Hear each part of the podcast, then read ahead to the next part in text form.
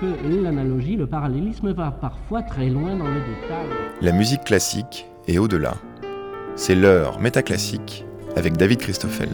En 1799, seulement quelques mois avant l'entrée dans le siècle romantique, Novalis écrivait Le son ne semble être qu'un mouvement brisé, au sens où la couleur est de la lumière décomposée. Tout ce que la musique peut alors nous donner à entendre est en effet relié à quelque chose d'absolu pour peu que l'on sente en effet que tout ce qu'on en reçoit est une version irisée d'un inconditionné à l'heure où Novalis multiplie les fragments poétiques pour que se faufile entre ces faisceaux de pensée un saisissement plus plein, les nouvelles possibilités sonores qui se développent à l'époque mettent en exergue une technique sans précédent qu'on a alors appelée le jeu céleste. Pour ce numéro irisé, en partenariat avec l'association La Nouvelle Athènes, centre de piano romantique métaclassique, est installé à l'Arcal avec Luca Montebugnoli que nous entendrons déployer et expliquer le dit jeu céleste sur un piano Erard 2806 et Olivier Schaeffer, que nous interrogerons en qualité de spécialiste de Novalis. Novalis qui disait aussi Comme les sons de la harpe éolienne, les objets doivent se présenter en une fois, sans causalité, sans trahir leur instrument.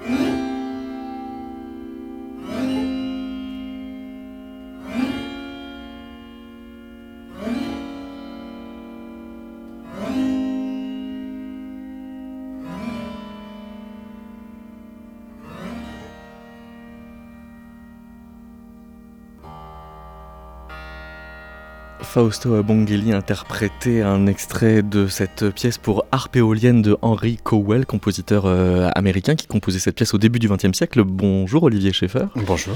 Pourquoi est-ce que la harpe éolienne est un instrument euh, si important pour euh, Novalis C'est une espèce d'emblème en quelque sorte? Oui, c'est une espèce d'emblème. C'est l'harpe éolienne. au fond, pour lui, c'est assez, intéressant. D'ailleurs, on pourrait peut-être regarder deux trois textes. Hein se trouve un peu à la conjonction de l'art et la nature. Enfin, c'est le lieu d'articulation qu'il recherche dans son esthétique finalement. Parce qu'au fond, l'esthétique romantique, euh, c'est un désir à la fois de, euh, de, produire une esthétique du, moi, euh, du, sujet, et en même temps d'aller chercher dans les formes naturelles une musicalité propre, un art propre. Donc il faut trouver une espèce d'élément intermédiaire, de médium finalement, qui permettent cette, cette articulation. Et lui a, a, vu, a entendu, a fantasmé peut-être aussi dans cette forme de l'art péolienne, cette, cette possibilité-là d'une nature qui fait œuvre et, d'un art qui recueille l'œuvre de la nature. Parce que même si c'est un siècle plus tard, dans la pièce de, Cowell, on fait euh, sonner le piano rien qu'en frottant les, euh, les cordes, c'est-à-dire pas là où il est euh, le plus sonnant, mais, mais là où il convoque peut-être le plus aérien précisément. Oui, c'est ça. Lui, si vous voulez, je peux peut-être vous lire bah oui, avec deux, ça, on aura il, par exemple une formule qui dit l'esprit n'apparaît jamais que sous une forme étrangère et aérienne. Donc faut-il un peu s'évaporer pour arriver à conquérir quelque chose de l'ordre de l'esprit? Oui, alors l'esprit est aérien, mais pour autant, cette espèce d'éther qui, se déploie dans le, romantisme est en même temps profondément terrestre chez Novalis. C'est ça qui est intéressant. Hein. Euh, souvenons-nous que c'est un pseudonyme, hein, Novalis, hein, euh, qui, c'est une traduction du latin qui désigne une terre qui est à, euh, féconder, et que le premier recueil de, fragments, publié de son vivant, s'intitule Butenstaub, c'est pollen, les, fleurs de pollen, enfin voilà, la poussière de fleurs, et, que c'est donc précisément quelque chose qui euh, émerge de la nature et qui se déploie, se dissout dans les airs. Donc une espèce de tension comme ça, euh, propre euh, à ce romantisme-là, entre entre l'air, l'éther et, le, sol, l'ancrage dans la réalité. Et donc c'est bien cette tension qu'on retrouve quand il parle d'art éolien. Oui, qui est pour lui très constitutive. Euh, il évoque, je, vous lis un petit peu comme ça, euh, je glane justement dans, les, son, le brouillon général. Dans le brouillon général, son projet d'encyclopédie. Euh, peut-être il suffit de les lire et puis on va voir comment ça résonne. diversité incommensurable des sons de l'harpe éolienne et simplicité de la potentialisation mobile. Même chose pour l'homme. L'homme est et doit être la harpe. Un peu plus loin, jeu des nuages, jeu de la nature extrêmement poétique, la nature est une harpe éolienne. C'est un instrument musical dont les sons sont en nous les touches de cordes supérieures, association des idées. Hein, c'est intéressant. D'un côté, c'est l'homme qui est et qui doit être la harpe. de l'autre côté, c'est la nature qui est une harpe éolienne. Et de façon presque comme ça euh, progressive, tout ça est ressaisi un peu plus loin euh, dans un fragment assez important où il parle du Merchant, du conte magique, qui est un peu la forme euh, suprême, idéal, rêvé de, l'écriture pour Novalis, qui est euh, à la fois le, conte romantique, hein, mais qui est une sorte de, condensé du roman, de poésie, hein, d'une forme qui comme ça, qui, ramasse plusieurs, plusieurs genres possibles et qui le rapproche du rêve. Euh, c'est une forme d'écriture du rêve et qui est une écriture musicale en même temps. Et il dit au début de ce fragment, un conte est proprement comme une image du rêve, sans connexion, un ensemble de choses et de conditions merveilleuses, par exemple, une fantaisie musicale, les suites harmoniques d'une harpe éolienne, la nature elle-même. Oui, c'est-à-dire qu'il y, a cette équation euh, entre harpe et nature, mais qui est une équation flottante pour qu'on puisse s'y rallier en, s'identifiant ou, en s'idéalisant à sa mesure, ou quelque chose comme ça. Oui, en, je sais pas. Alors moi, j'aimerais bien. Euh, ah bah, on va tout de suite ouvrir la conversation. Ouvrir la conversation parce que voir ce que vous, ça, vous évoque cette question de l'harpe éolienne euh, que Novalis en, euh, saisit comme un instrument qui, voilà, est une médiation finalement entre l'homme et la nature. C'est ce qu'il recherche beaucoup hein, cette question là. Luca Montabellini, bonjour. Bonjour. Peut-être avant d'arriver à boucler sur la harpe éolienne, dire un peu dans quel contexte organologique, avec quel instrument euh, vous, travaillez et pourquoi est-ce qu'ensuite ça va dialoguer avec ce qu'on qu'on raconte à l'instant sur euh, Novalis? Puisque là, nous sommes en présence d'un Erard 1806, euh, on est à un moment de l'histoire de la musique où les possibilités techniques des pianos sont complètement redistribuées et on va penser une esthétique en fonction. Absolument. Là, on est avec cet instrument qui est vraiment très représentatif de la facture pianistique française du début de siècle. c'est un piano carré, cette forme carrée était vraiment la forme du piano en France à cette époque, au point que les pianos à queue, on les appelait pianos en forme de clavecin. Le piano en France avait cette forme et se présentait dans cette configuration en fait avec quatre pédales dont chaque pédale euh, change, modifie euh, la couleur euh, sonore, les possibilités sonores de l'instrument. Et, voilà, et cela représente, c'est quelque chose qui, est très cohérent avec une certaine évolution du piano au XVIIIe siècle. Il faut penser qu'au contraire de ce qu'on pense normalement, le piano au XVIIIe siècle, même au tout début finalement, présentait plusieurs sons différents. Le son du piano est un son multiple. Et, ces pédales, donc ces, ces, registres, ces jeux permettent de non seulement modifier, mais de multiplier le son du piano, de transformer euh, le son du piano. Peut-être que vous pouvez euh, nous faire entendre un peu l'éventail de cette démultiplication. déjà. On va voir à quel endroit on peut mettre nos valises. Oui, exactement. Partout. Déjà, on peut faire entendre le son de, l'instrument. Sans pédale. Sans pédale. Voilà. Voilà, donc un son très léger, mais en même temps très, très précis, très net. Et donc euh, la première pédale, à gauche, c'est le jeu de lutte ou de harpe.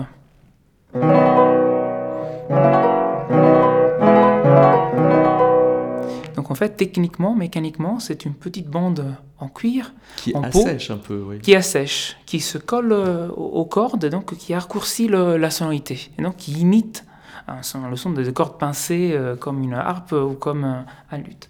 La deuxième pédale, c'est la pédale de résonance, c'est la pédale forte qu'on appelle, donc qui lève les étouffoirs.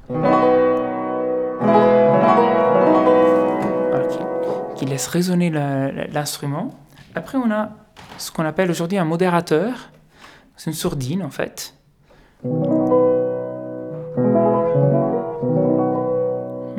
Et qu'on appelle aussi jeu céleste, mais je dirai quelque chose après. Et après, la dernière pédale, euh, qui change d'ailleurs selon l'instrument, selon si l'instrument a queue ou, ou- ou en forme carrée, c'est une pédale qu'on appelle de fagotte, parce que est censée imiter le, le son basson. du fagot, le basson. Voilà, donc, euh, ce qui n'est pas tout à fait vrai, mais, mais voilà, c'est encore une autre modification. Et ce qui est intéressant à dire, que ces pédales sont souvent utilisées couplées. Donc euh, singulièrement, mais aussi couplées. Et donc, par exemple, bah, le jeu de harpe est vraiment donné par le- l'accouplement de deux premières pédales. Ça imite un petit peu la, harpe qui résonne, Et le jeu céleste, Louis Adam, qui est un, un des pianistes de ce- cette époque, euh, au tournant du siècle, dit que le jeu céleste n'est véritablement céleste que quand on utilise les deux pédales centrales, donc euh, la pédale de résonance et le modérateur. Et donc le jeu céleste.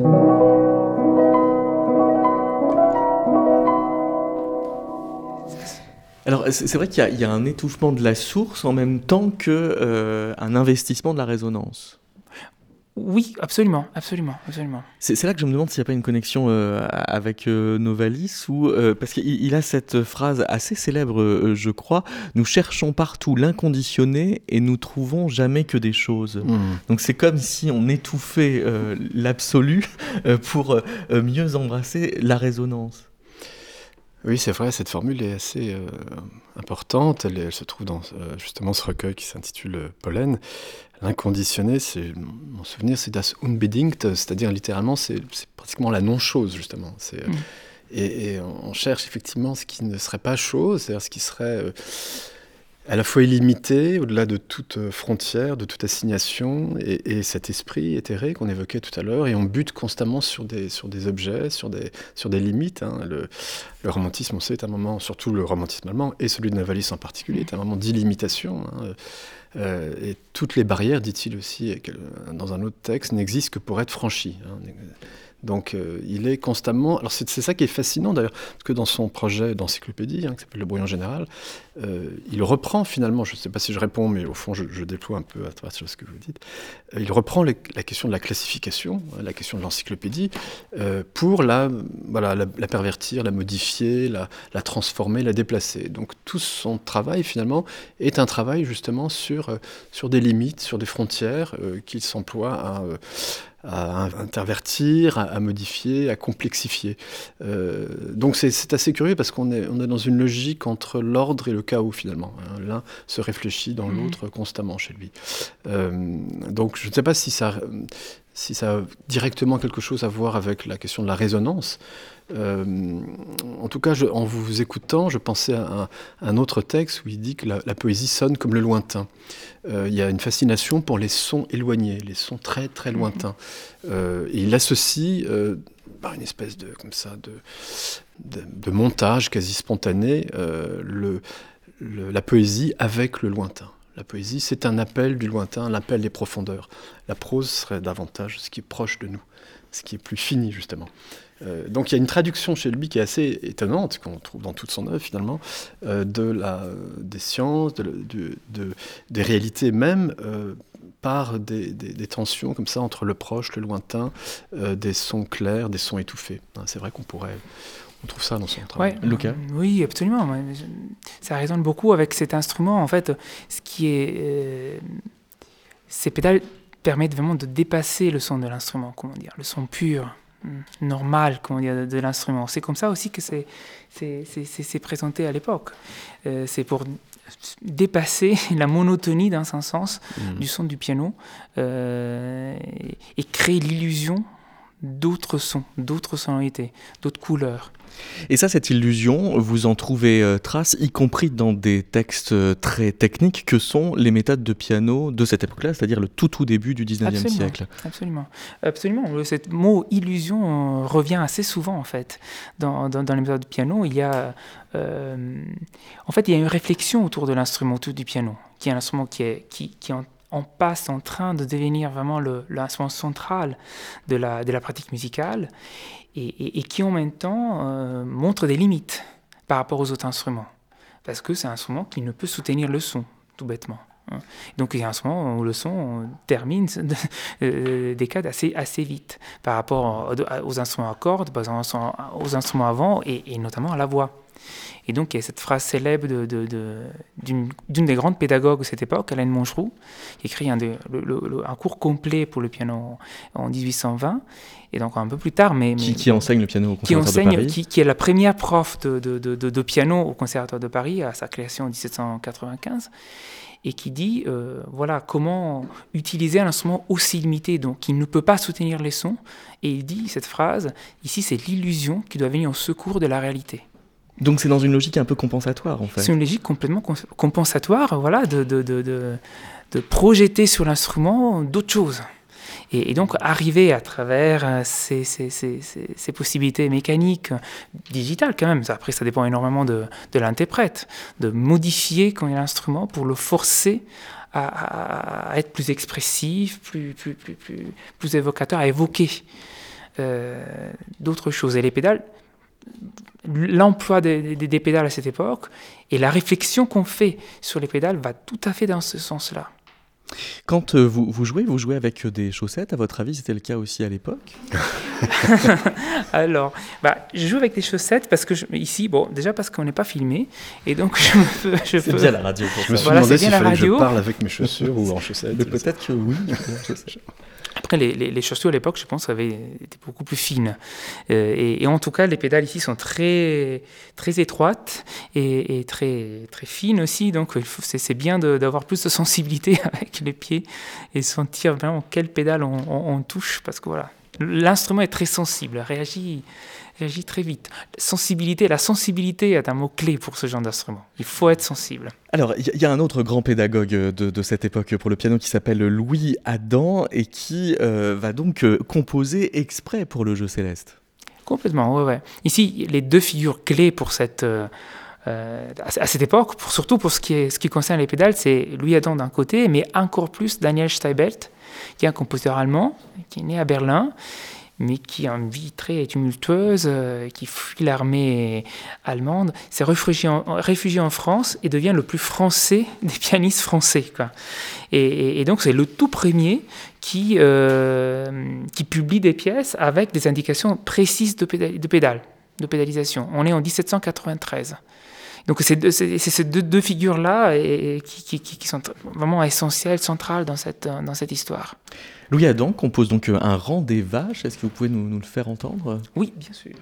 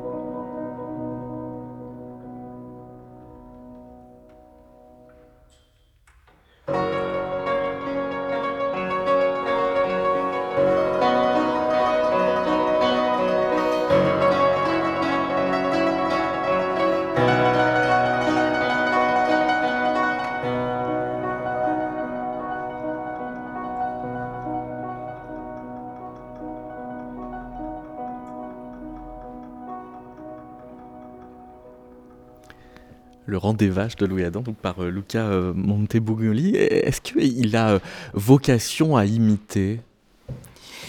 Oui, absolument. Alors en fait, l'histoire de ce rance de vache, même le, nom est assez intéressant. Le rance de vache, c'était un chant du folklore suisse, en fait, des bergers suisses. Euh, qui est cité par plusieurs sources entre le XVIIe et le XVIIIe siècle, et, notamment par Rousseau, dans son dictionnaire de musique, euh, dans l'article musique, quand il parle de musique de peuple. Et donc, il cite aussi ces ronces de vache, et il dit, euh, il en parle comme d'un chant qui fait, qui touche profondément, et il lui dit que qui, c'est un chant qui fut, défendu sous peine de mort de le jouer dans leur troupe, dans l'armée suisse, parce qu'il faisait fondre en larmes, déserter ou mourir ceux qui l'entendaient. Donc c'est vraiment, il le cite, c'est ce, chant pour m'en parler de ce pouvoir d'émotion, de susciter l'émotion, l'imagination et de toucher et, même de pouvoir euh, de susciter la mémoire euh, de, des auditeurs. Et, à partir de cette, euh, du dictionnaire de Rousseau, on, retrouve beaucoup de rances de vaches arrangées pour le piano dans plein de méthodes, de recueils pour amateurs, pour pianistes, etc. Et, et, donc, c'est pas une surprise qu'on retrouve un, rance de vache dans, dans, une méthode de piano, en plus aussi technique, et, comme celle du, conservatoire. Ça, c'est la, la, la, méthode du piano du conservatoire. Pour autant, Oui, pour autant que c'est par définition moins réaliste. exactement. Hein. Et ici, ce que fait Louis Adam, qu'il prend en fait le, début du thème de, de Rance de vache, parce que euh, Rousseau publie aussi. Euh, une partition avec ce, chant dans les planches à la fin du dictionnaire. Et il prend le début de Sens de vache et il le, fait, il le transforme en trémolo.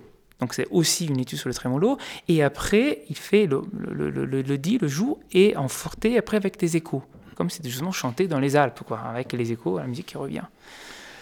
Euh, Olivier Schaeffer, vous écrivez dans Art et Utopie que le romantisme nous apparaît souvent comme la manifestation par excellence du déni de réalité. Euh, alors là, on aurait peut-être euh, un jeu avec la réalité sonore du, du, rang des vaches. Pourquoi? Pour l'émerveiller? Alors oui, vous évoquez la question de l'imitation d'ailleurs, c'est intéressant, l'imitation de la réalité.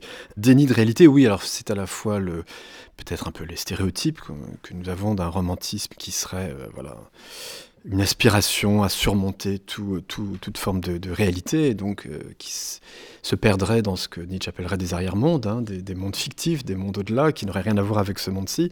Euh, en réalité, les choses, je sais qu'à le dire, sont plus complexes, puisqu'il y a bien un, rapport à la réalité, mais une réalité qui est euh, transfigurer, modifier. Au fond, un des grands projets du peut-être du premier romantisme allemand, ce sont ces mots de Novalis qui dit le monde doit être romantisé. Hmm. Hein. La romantisation du monde, c'est bien qu'il ne s'agit pas de créer une supra-réalité ou une autre réalité, mais il s'agit de, de, rendre celle-ci peut-être plus harmonieuse, de retrouver en elle les, les, les, les germes comme ça d'un euh, esprit euh, de, qui, qui, lirait ensemble, qui articulerait ensemble euh, ce qui a été peut-être disjoint, séparé par l'esprit des Lumières. Donc il y a bien un rapport au merveilleux, mais qui a à voir avec ce monde-ci. dans le cas de la musique, effectivement, ce qui est remarquable, c'est que les, les en particulier, et certains romantiques, ont, ont vu dans la musique l'art non mimétique par excellence, au même titre que la poésie finalement, qui nous délivrerait de toute une tradition héritée d'Aristote, qui, voilà, qui, lie par exemple la, peinture euh, à, euh, à, la, préséance d'un texte, à la, peinture allégorique, illustrative, voilà, ce qu'on appelle l'autre pictura poésis, qui est une tradition ancienne. Et, et nous dit dans un de ses textes, le, le musicien ne peut pas être suspecté le moins du monde d'imitation. Donc c'est un art absolument non mimétique, un art de l'esprit pur d'une certaine façon, qui émergerait, qui émergerait du moi, de l'intériorité. Mais en même temps, d'autres textes euh, du même noveliste, au fond, on a parlé tout à l'heure de la harpe éolienne, euh, vont dans un sens un peu différent, qui nous donne à penser qu'il y a bien une musicalité, une fantaisie, une imagination de la nature, et donc que tout ne sort pas, tout n'émerge pas du moi, et, que la question va être peut-être d'articuler justement cette, ce qu'il appelle la, la Kunstpoésie et la Naturpoésie. Donc, il est un peu entre les deux, dans une poésie d'art et une poésie de nature. Hein. Et, l'œuvre romantique, telle qu'il la pense, qu'il la rêve, alors je ne sais pas si musicalement ça, vous dit quelque chose, mais elle se tiendrait à l'articulation des deux, où elle ferait dialoguer finalement ce qui viendrait du moi en profondeur, euh, qui n'aurait rien apparemment de, réaliste ni de mimétique, et de ce qui recueillerait justement la puissance imaginative propre, propre à la nature elle-même. L'art fait partie de la nature, qu'il est pour ainsi dire la nature qui se contemple, s'imite et se forme elle-même. Il a besoin de les disjoindre pour mieux raconter que ça n'est vrai que quand ça se rejoint. Oui, oui, là vous citez le, début d'un, effectivement d'un fragment noveliste qui est une, une réponse en fait à un texte de, Schlegel sur Shakespeare. Euh, et lui estime que, euh, vous savez qu'August Wilhelm Schlegel et Friedrich Schlegel sont les deux fondateurs, donc les cofondateurs de la fameuse revue de l'Athénum, qui est la grande revue du premier romantisme allemand, qui sont son cœur ardent. Euh, Jean-Luc Nancy disait juste titre que c'était la première revue d'avant-garde, et de fait, mm. elle est fascinante. C'est le lieu des, la fabrique des fragments, de l'esprit romantique, de ce qu'on appelle la saint-poésie et la saint-philosophie, hein, qui anime aussi cette période, hein, puisqu'il s'agit de, de, penser et de créer à plusieurs, et pas simplement tout seul, selon un mythe, là, là encore, qu'il faudrait faire tomber du, du, romantique solitaire. Et, euh, et donc, il, il euh, voilà, il pense que, Novalis pense que les, euh, les, Schlegel, et notamment August Wilhelm Schlegel, qui est traducteur d'un grand nombre de, pièces de, Shakespeare, insiste trop, insiste trop sur l'artificialité euh, du travail shakespearien, alors que euh, si Shakespeare est un auteur aussi important du, du romantisme, c'est qu'il est aussi euh, la nature elle-même qui fait œuvre. Et donc Novalis, dans ce texte, répond en fait euh, à Aristote à travers les Schlegel, euh, et, c'est une idée très importante de cette période, à savoir qu'au fond, le thème de l'imitation de la nature ne tombe pas, il est simplement ressaisi, reformulé, et on retrouve au fond une question qui peut-être est déjà présente chez Aristote, qui euh, passe par Spinoza, et par le thème de la nature naturante dans l'éthique. Excusez-moi, c'est pas pour empiler des références, mais de fait, on est à un moment donné face à cette question, c'est-à-dire le romantisme, c'est à la fois l'esthétique de l'originalité, du moi, de l'imagination pure, et en même temps, c'est la ressaisie euh, de ce thème d'une nature naturante, et que font la, la création authentique, c'est non pas imiter la nature naturée, ses apparences extérieures, mais ressaisir la force euh, créatrice, la force donc invisible aussi, euh, peut-être irreprésentable, et qui est au fondement de toute chose. Donc le romantisme, novalicien en particulier, touche à l'invisible, à l'inaudible, à l'irreprésentable et à cet inconditionné euh, qui est peut-être la nature dans son essence vivante. Hein. Et la, musique, de ce point de vue-là, est décisive, je crois, pour cette période. Et euh, ce, mouvement, euh, Luca Montebugnoli, de, la nature naturelle à la nature naturante, on peut le trouver finalement dans le dictionnaire de musique euh, de Rousseau, puisqu'il y a bien une espèce de pulsion mimétique, mais qui va se mettre à s'employer à imiter des choses de moins en moins figurées, on pourrait dire. Oui, complètement, complètement. l'imitation, c'est pas une imitation de l'objet, mais c'est une imitation de l'émotion exprimée, ressentie. Et, Donc c'est pas le rang des vaches, c'est le, rang de l'en-soi de la vache. Non, absolument, absolument pas. non, non, non, bien sûr, bien sûr, bien sûr, c'est vraiment les images, l'imagination, l'émotion que ça suscite.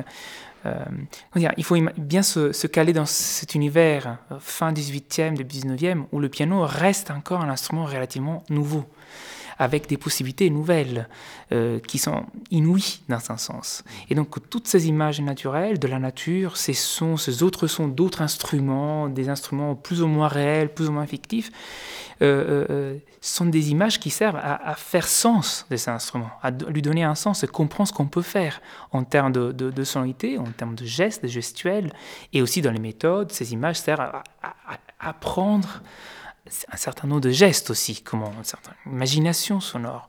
Donc euh, il y a ce discours, comment dire, cette articulation entre l'image et la réalité de l'instrument, comment dire, son univers.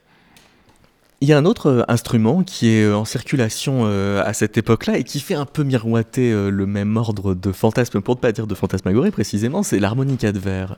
Absolument, ça c'est un instrument inventé par Benjamin Franklin dans les années 60, j'imagine, si je ne me trompe pas, 1760, euh, tout à fait fait rêver euh, les auditeurs euh, de cette époque.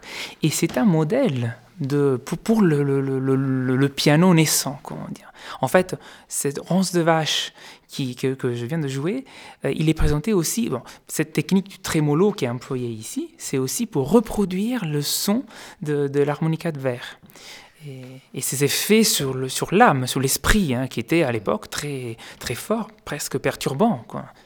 Mélanie euh, Traversier y a consacré euh, un livre euh, il y a un an. Elle nous en avait parlé dans un métaclassique qu'on avait intitulé Mouillé, puisqu'il faut avoir les doigts mouillés pour jouer cet instrument. Je vous propose d'écouter un extrait de cette émission.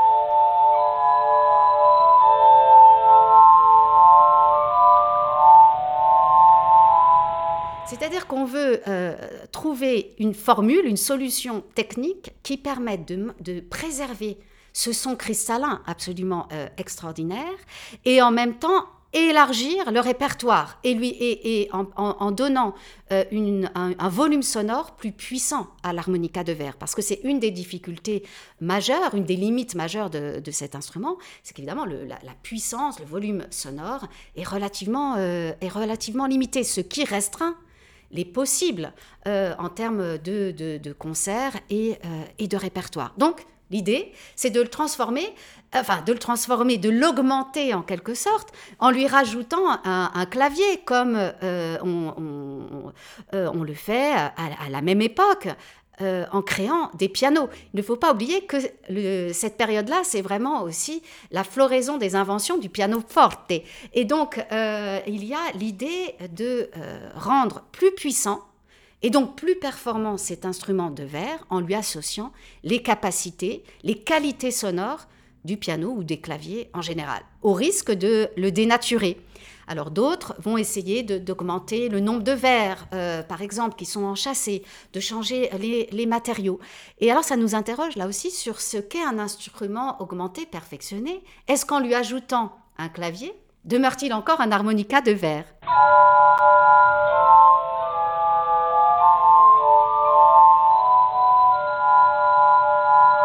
On retrouve hein, cet euh, enchâssement de considérations esthétiques euh, implémenté dans les considérations euh, organologiques, le cas.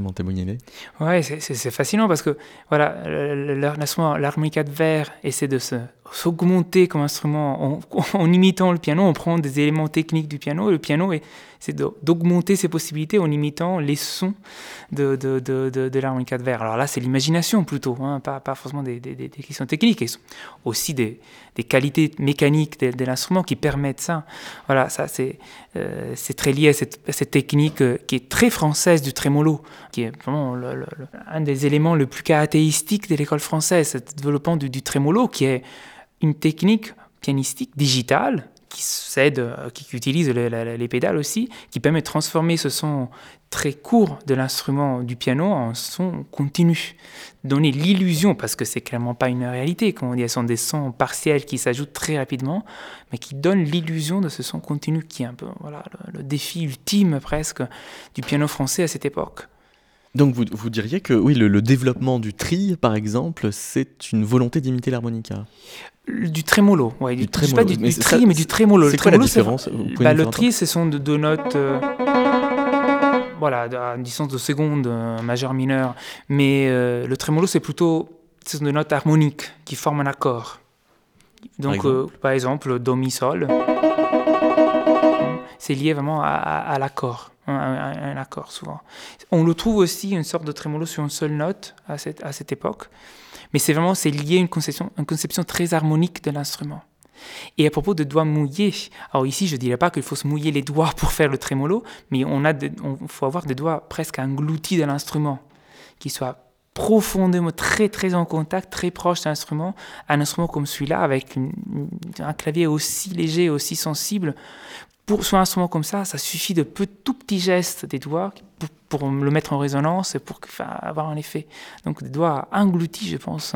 C'est un terme utilisé par Chopin 30 mm, ans plus tard. Mais Les doigts engloutis. Engloutis, engloutis dans l'instrument. Mais qui, est déjà là, qui est déjà là au début de siècle. Ça fait penser à une phrase de Bachelard qui dit Au lieu de dire que Novalis est un voyant qui voit l'invisible, nous dirions volontiers que c'est un touchant qui touche l'intouchable, l'impalpable, l'irréel. Olivier Schaeffer. Oui, je trouve que c'est très, très juste, puisque la question euh, de la chair, de l'objet, de cette façon d'étreindre le monde, justement, hein, pour euh, en, exprimer les, les, sonorités, est tout à fait décisive. Euh, ce que vous dites de l'harmonica de verre, ça, m'intéresse beaucoup. Il y, a, un texte, notamment dans le brouillon général et d'autres, il est question de l'harmonica de verre. Sauf erreur, euh, il me semble que Mesmer utilisait l'harmonica de verre lors de ses séances. Donc on parlait de, Oui, il l'utilisait, mais il a même ensuite été eu un procès. Voilà, il y a eu des... Euh, Absolument. Benjamin Franklin était justement un des juges. Sur l'aspect hypnotique, hypnotisant, ce son cristallin qui, voilà, qui nous met dans un état second, littéralement. Hein. Euh, dans cette période, la question du, cristal, du son cristallin, et dans ce, romantique théorique et poétique est extrêmement importante. Le cristal, c'est une grande figure aussi hein, de, cette, de cette période ce touchant, euh, voilà, cette, formule de Bachelard, hein, toucher euh, l'invisible ou, peut-être euh, voilà de l'au-delà, peut prendre, entre autres choses, cette forme du cristal. Parce que le cristal, c'est une forme à la fois réelle et idéale pour, pour ces romantiques. Hein. C'est une, réalité qui est visible, qui est en même temps transparente, qui, qui convoque, qui conjugue des, des éléments différents, l'eau, l'air, donc qui serait comme ça, point d'articulation de différents lieux. Et voir le cristal, c'est peut-être c'est accéder à un autre plan de réalité euh, d'emblée. Euh, il y a ce passage très beau, je me permets juste de vous en lire le début, et je pense que ça intéressera peut-être quelqu'un dans cette salle. Euh, et peut-être aussi dans l'auditoire. Et dans l'auditoire, certainement, pardon. Bien sûr, je, parle à, à, des, êtres invisibles et présents. donc Novalis qui dit dans un de ses derniers textes, les rapports musicaux me semblent être les rapports fondamentaux de la nature cristallisation, deux points, figure acoustique, d'oscillation chimique, sens chimique. Et après, il, développe ça. Donc les rapports euh, justement musicaux sont les rapports fondamentaux qui constituent la nature. Et la cristallisation, euh, les cristallisations sont des figures d'oscillation chimique. Alors peut-être on peut dire un mot là quand même d'une figure qui était très importante pour Novalis, j'évoquais Mesmer, mais c'est Chladni, les, les, la fameuse théorie, euh, les découvertes sur les théories du son, hein, les Klangfiguren, ces, ces figures acoustiques hein, de, de, Chladni que Novalis connaît bien, qu'il évoque à plusieurs endroits dans son œuvre. On peut hein. rappeler ce que c'est Donc ces plaques de verre sur lesquelles était disposé du sable euh, et un, coup d'archet faisait vibrer le son et voilà, Chladni a, a, proposé dans ses, dans, ses ouvrages, euh, enfin dans cet ouvrage sur les découvertes sur la, théorie du son, euh, différentes figures qui sont littéralement des, des formes de spatialisation euh, du son. Donc ça intéresse beaucoup évidemment toute cette période qui cherche un moyen d'articuler le temps et l'espace, hein, de surmonter des divisions aussi comme ça entre deux régions de l'être. Hein, sur un plan esthétique, on pourrait dire la, la grande question du romantisme, c'est de dépasser ce que Lessing a pensé dans son texte qui s'appelle Laocoon, hein, Les frontières de la poésie et de la musique. Hein, les signes opérant un partage entre ce qu'il appelle les arts de l'espace et les arts du temps. Et Navalis dit dans un de ses textes, les signes zu scharf. Les signes voyaient les choses de façon trop euh, nette, trop tranchante d'une certaine façon. Il coupait trop les choses. Le romantisme allemand et d'autres formes s'emploient justement à articuler ces domaines du temps, de l'espace, de l'intérieur, de l'extérieur. Et alors je reviens un peu sur cette question, le, cristal, la cristallisation euh, apparaît, me semble-t-il, à un moment donné, euh, comme un, point de nodal, euh, vraiment, dans cette réflexion. Lucas, on a laissé Steibelt un peu en, route, peut-être qu'il faut y revenir vraiment. Oui, alors là on est vraiment à l'avant-garde de ce qu'on peut faire avec, avec le piano à la, fin du, à la fin du siècle. Et une des pièces les plus importantes, les plus connues, qui ont eu le plus grand succès au, au, 19e siècle, tout au long du 19e siècle, ce qui peut paraître étonnant, c'est le troisième mouvement du son troisième concerto pour piano, qui est un rondo pastoral, qui s'appelle l'orage, parce qu'à un moment, un orage se déclenche. Et donc, euh, ça représente vraiment euh, euh, un orage qui, arrive dans, une scène bucolique, comme ça, dans l'après-midi estival. Et c'est euh, une pièce de 1798. 17, je pense, mais ah oui, 18. enfin, en cas, quelques mois avant que Novalis écrive Exactement, euh, les rapports musicaux me semblent bien être les rapports fondamentaux de la nature. Absolument.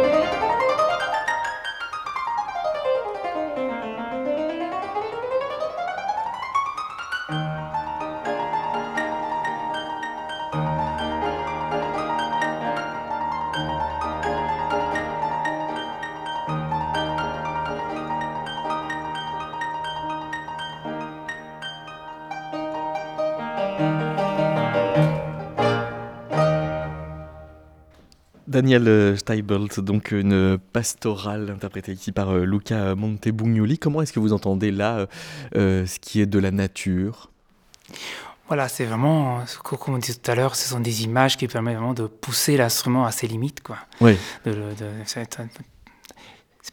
très transcendant, très, comment on dit en français euh, Transcendant. Transcendant, c'est ça. Ah oui, parce que je voulais justement introduire le mot transcendantal dans la discussion, qui est un mot donc de Kant dont euh, Novalis ah euh, est, un lecteur. Et précisément, quand, au tout début du 19e siècle, Beethoven fait une symphonie pastorale, on dit toujours dans les cours de musique, écoutez, là il y a une caille, écoutez, là il y a un oiseau, donc on est devant une nature naturée, mais pas que donc. Parce qu'il y a aussi la nature transcendantale donc. Alors, si on est strictement kantien, euh, mais je pense que c'est pas l'objet, on dirait qu'il y a une distinction entre le transcendant et le transcendantal. Hein. Le transcendant, c'est ce qui dépasse l'ordre du réel, et le transcendantal, c'est ce qui rend possible euh, le, monde réel et la connaissance que nous, nous en avons. Euh, mais donc, est-ce qu'il y a là une caille ou là, je ne sais, ça reste une image, ça reste une illusion, évidemment. C'est ça et c'est pas ça non plus. C'est drôle parce qu'au cours de, de, tout ce cette discussion et de ce que j'écoute, me revient aussi à, l'esprit quand même une question qui est très importante euh, à cette période, euh, qui est la, fascination pour la musique instrumentale. Euh, et, le, les premiers romantiques sont vraiment insistent constamment là-dessus. C'est même les premiers en composent plus que de la musique vocale. Oui. Voilà, et la musique vocale, la, dance music, la musique de danse, tout ça est mis un peu à l'écart. C'est un, ce sont des dérivés, mais la musique pure, c'est vraiment la musique instrumentale. Novalis ne cesse de le dire. Il n'est pas le seul. D'ailleurs, Wackenroder aussi, dans les épanchements de cœur d'un moine ami des arts, éthique, hein, voilà, dans ces années-là, les fantaisies musicales, on est toujours dans ces années, à peu près 1797-1799. Donc, euh, ce, rapport à la nature, il est, euh, il n'est pas mimétique justement, il est, il est poétique, enfin au mm. sens fort. Hein. c'est vraiment la question, je crois. Hein. Dans, ce qu'on vient d'entendre, on pourrait aussi euh, projeter qu'il y a un point commun avec Novalis, c'est l'aspect un peu fragmentaire, c'est-à-dire il y a un thème qu'on connaît, puis après il y a vraiment autre chose. Enfin, tout ça a l'air presque du collage. Alors je ne pourrais pas me prononcer euh, musicalement, ça, serait, Parce que... ça serait à vous de le dire, mais euh, est-ce qu'on peut comparer les fragments au sens romantique de cette musique? Je ne sais pas. Une collection bah, d'idées? C'est une collection d'idées, je pense. Alors il y a une scène clairement, non? C'est très, c'était théâtral aussi. Le modèle de ça, c'est l'ouverture de l'Ephigénie Ontori de Gluck, où il y a une pastorale et après l'orage qui arrive. Donc il y a, c'est très théâtral aussi, mais dans ce genre de compositeur, Steibelt en premier, il y a une recherche de contraste, de, de, de, variété, de multiplicité. Donc, dans ce sens-là, je pense qu'on est, Oui, il est, pas le fragment, peut-être, comme, comme il est il est compris, entendu en Allemagne à cette époque, mais il y a cette recherche de, de contraste surtout. Oui, le fragment comme miroitement, comme variation, peut-être ça rejoindrait ce que vous dites. Une succession d'événements qui euh, ont des rapports effectivement d'opposition entre eux. Hmm. Parce que euh, Novalis fait des choses parfois étranges, c'est des listes. euh, Énormément. Nessi Rezulima, Zadig, La Fable de l'Anneau, les nombreuses paraboles bibliques orientales, allégories et récits de contenu religieux, l'histoire de Baucis et Philémon, ressemblance entre l'histoire d'amour et Psyché et celle d'Adam et Ève, l'histoire des deux fils pieux en Grèce qui s'endormaient, ainsi de suite jusqu'à origine du mutisme. On a comme ça, donc, euh, c'est quoi? Selon vous, c'est un, un, plan euh, combinatoire de, de plein de récits possibles?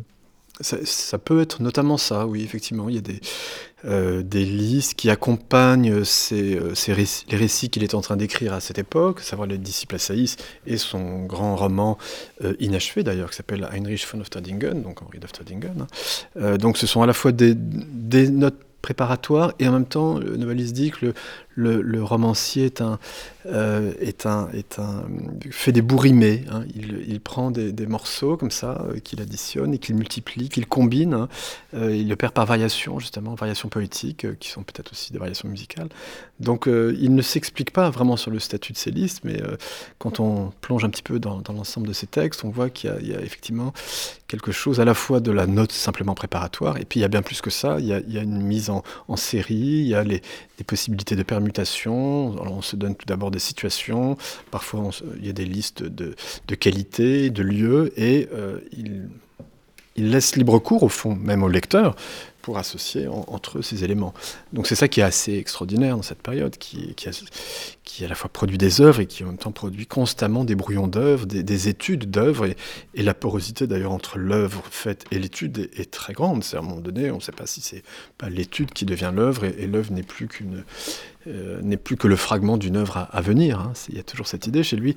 Euh, Novalis va très loin puisqu'il va jusqu'à relire des, œuvres tenues pour des modèles, par exemple le Laocoon, j'évoquais tout à l'heure le Lissing, hein. euh, c'est ce, grand moment voilà, de la sculpture antique qui a été maintes fois commenté et lui voit, Novalis voit dans le Laocoon le, le membre d'une série. Ça n'est plus qu'un fragment en fait d'une œuvre à venir. Est-ce que le, rapport euh, aux, ornements qui euh, semble effectivement se, déployer comme autant de, protubérances, finalement, c'est euh, une manière de se détourner de l'essentiel pour mieux rappeler l'essentiel On dirait, il y a une phrase de Novalis qui dit La musique véritablement visible, ce sont les arabesques, les motifs, les ornements, etc. L'air de dire, finalement, la musique la plus importante, c'est la musique invisible, mais qui, qui ne peut être que suggérée par la musique visible. Oh oui, bien sûr, bien sûr. Je, pense, c'est tout cette idée de contourner le, le, le, concret dans un sens.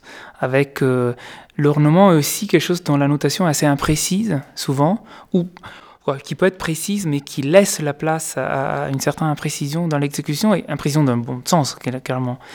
Et je dirais aussi, c'est un autre thème de cette époque, à l'improvisation, l'ornementation mmh. improvisée. C'est une manière de changer le visage à une pièce de manière absolument improvisée euh, sur, sur, le, sur, le champ quoi, euh, sur le moment. Donc euh, oui, il y a cette dimension de, un peu aléatoire aussi, comment dire, ça du moment, de, de l'occasion, du sentiment.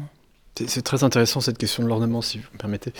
Il y a un petit passage de, de la critique de la faculté de juger de Kant je crois que c'est le paragraphe 16, hein, il distingue la beauté libre et la beauté simplement adhérente. Euh, et donc il y a deux mm. régimes de beauté. La beauté adhérente, au fond, c'est celle qui adhère à un concept, c'est-à-dire la beauté qui, euh, l'œuvre qui, euh, qui propose une signification, qui est organisée selon un, plan, une structure. Et puis les beautés libres, ce sont les beautés libres de la nature mais aussi euh, certaines réalisations euh, artificielles qui relèvent justement de l'ornementation, ce qu'il appelle les parergas. Il y a un beau commentaire de Derrida à ce sujet, euh, la différence entre l'ergone et le parergone.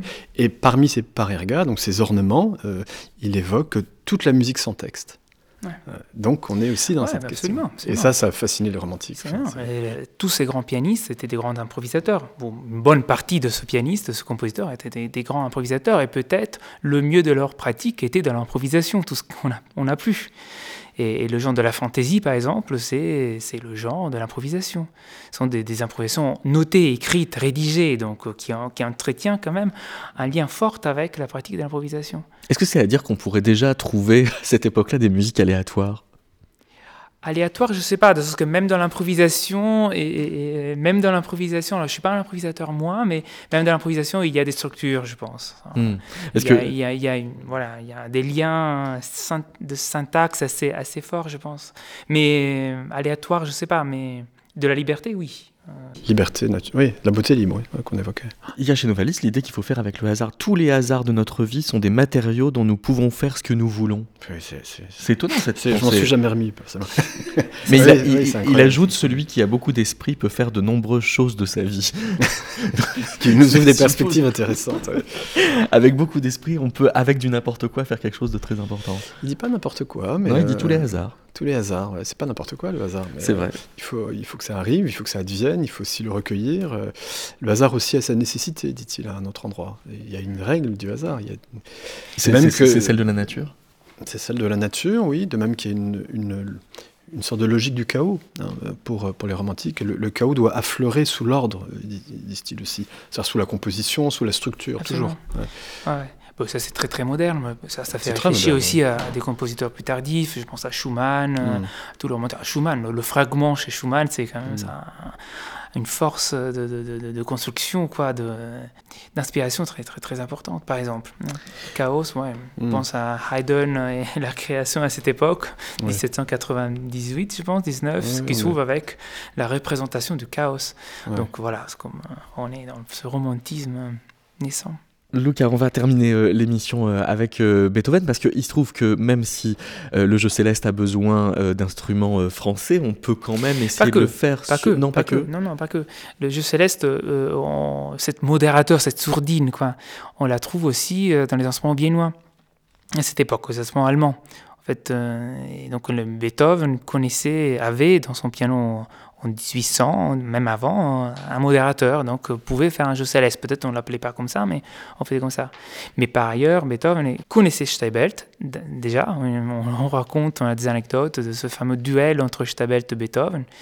Et donc, il connaissait cette musique française. Il, était très intéressé, même s'il ne l'avouait pas au point de se faire livrer un piano d'Erard. Ici, on a un piano d'Erard, il se fait livrer un piano d'Erard en 1803.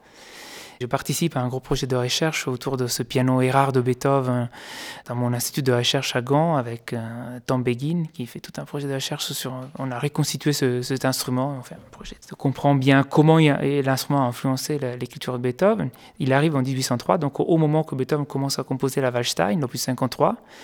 Mais cette idée, cette sonorité, ce genre de sonorité, ce jeu céleste, ça influence aussi euh, et l'inspire bien avant. Et donc, euh, voilà. Un exemple, c'est l'opus 27 numéro 2, le premier mouvement, la, sonate claire de lune.